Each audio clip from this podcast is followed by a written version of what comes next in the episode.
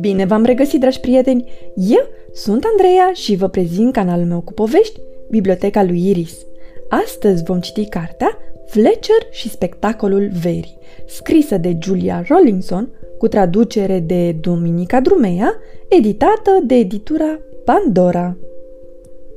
Era o zi de vară scăldată în soare și pădurea picotea, toropită de arșiță. Fletcher stătea la umbra unui copac, privind razele soarelui care dansau pe frunze și ascultând alene sunetele blânde ale verii. Păsările cântau în copaci, broaștele orocăiau în iaz, greierii țârâiau în iarbă și mai auzea ceva. Un sunet trist, ca un fornăit. Fletcher s-a uitat în jur și, ascuns între ferigi, a văzut un iepuraș mic, mic, ce s-a întâmplat?" l-a întrebat. Nu mai am nicio speranță, a scâncit iepurașul. Păsările știu să cânte, broaștele știu să răgăie, grei să țărăie, iar eu nu știu să fac nimic. Dar ai putea să înveți, a zis Fletcher. Hai să le întrebăm pe păsări. Sus, pe ramurile brăzdate de lumină, păsările se întreceau care mai de care cu ciripeli lile lor melodioase. Fletcher le-a strigat, rugându-le să-l învețe pe iepuraș să cânte. Deschideți pliscul și scoate un tril, au spus ele. Dar eu n-am plisc, a răspuns iepurașul. Încearcă să deschizi gura, l-a îndemnat Fletcher.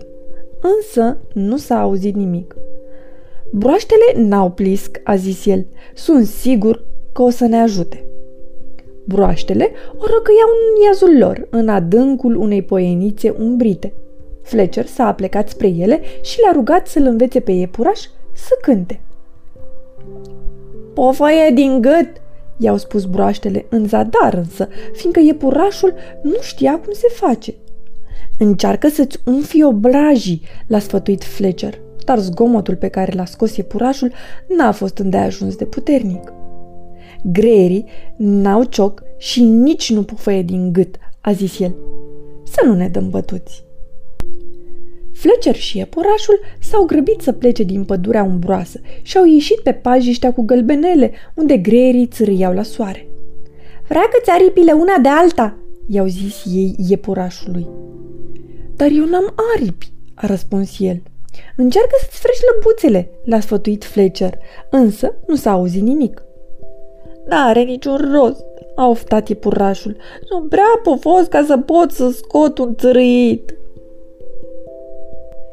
Istoviți, Fletcher și iepurașul s-au întins la umbra răcoroasă a unui copac. Îmi pare rău că nu te-am putut ajuta, a zis Fletcher și privirea i-a poposit pe frunzele de deasupra. Cei doi prieteni au rămas tăcuți, unul lângă altul, privind cum lumina și întunericul se întrețeseau până când ploapele au început să li se închidă și au căzut într-un somn adânc. În timp ce dormeau, soarele a străbătut încet cerul fără nori. Umbrele tăcute se întindeau peste covorul de iarbă. Puțin câte puțin, un mănunchi auriu de raze s-a furișat peste cei doi prieteni. Așa că, atunci când s-a trezit, lui Fletcher îi se părea că se află pe o scenă, în lumina unui reflector. Asta e!" a strigat el. Trezește-te, iepurașule! O să dăm un spectacol!" Dar ce aș putea să fac eu într-un spectacol?" a întrebat iepurașul frecându-se la ochi. Să țopăi, a răspuns Fletcher. Ești campionul pădurilor la țopăit. Și, în vreme ce vestea despre spectacol se răspundea, pădurea adormită se trezea la viață, răsunând de cântece și de țopăi de piciorușe grăbite. Veverița a pornit să culeagă fraci în mirezmați. Șoricei de pe pajiște împleteau coronițe din margarete. Ariciul își împodobea țepii cu petale catifelate, iar Fletcher aducea caprifoi ca să decoreze scena. Pe înserat, animalele s-au strâns la oaltă murmurând nerăbdătoare și gata pentru spectacol. Când în sfârșit în public s-a făcut liniște, privighetoriile au început să cânte, fluturii de noapte au bătut din aripi și orchestra greierilor a deschis concertul.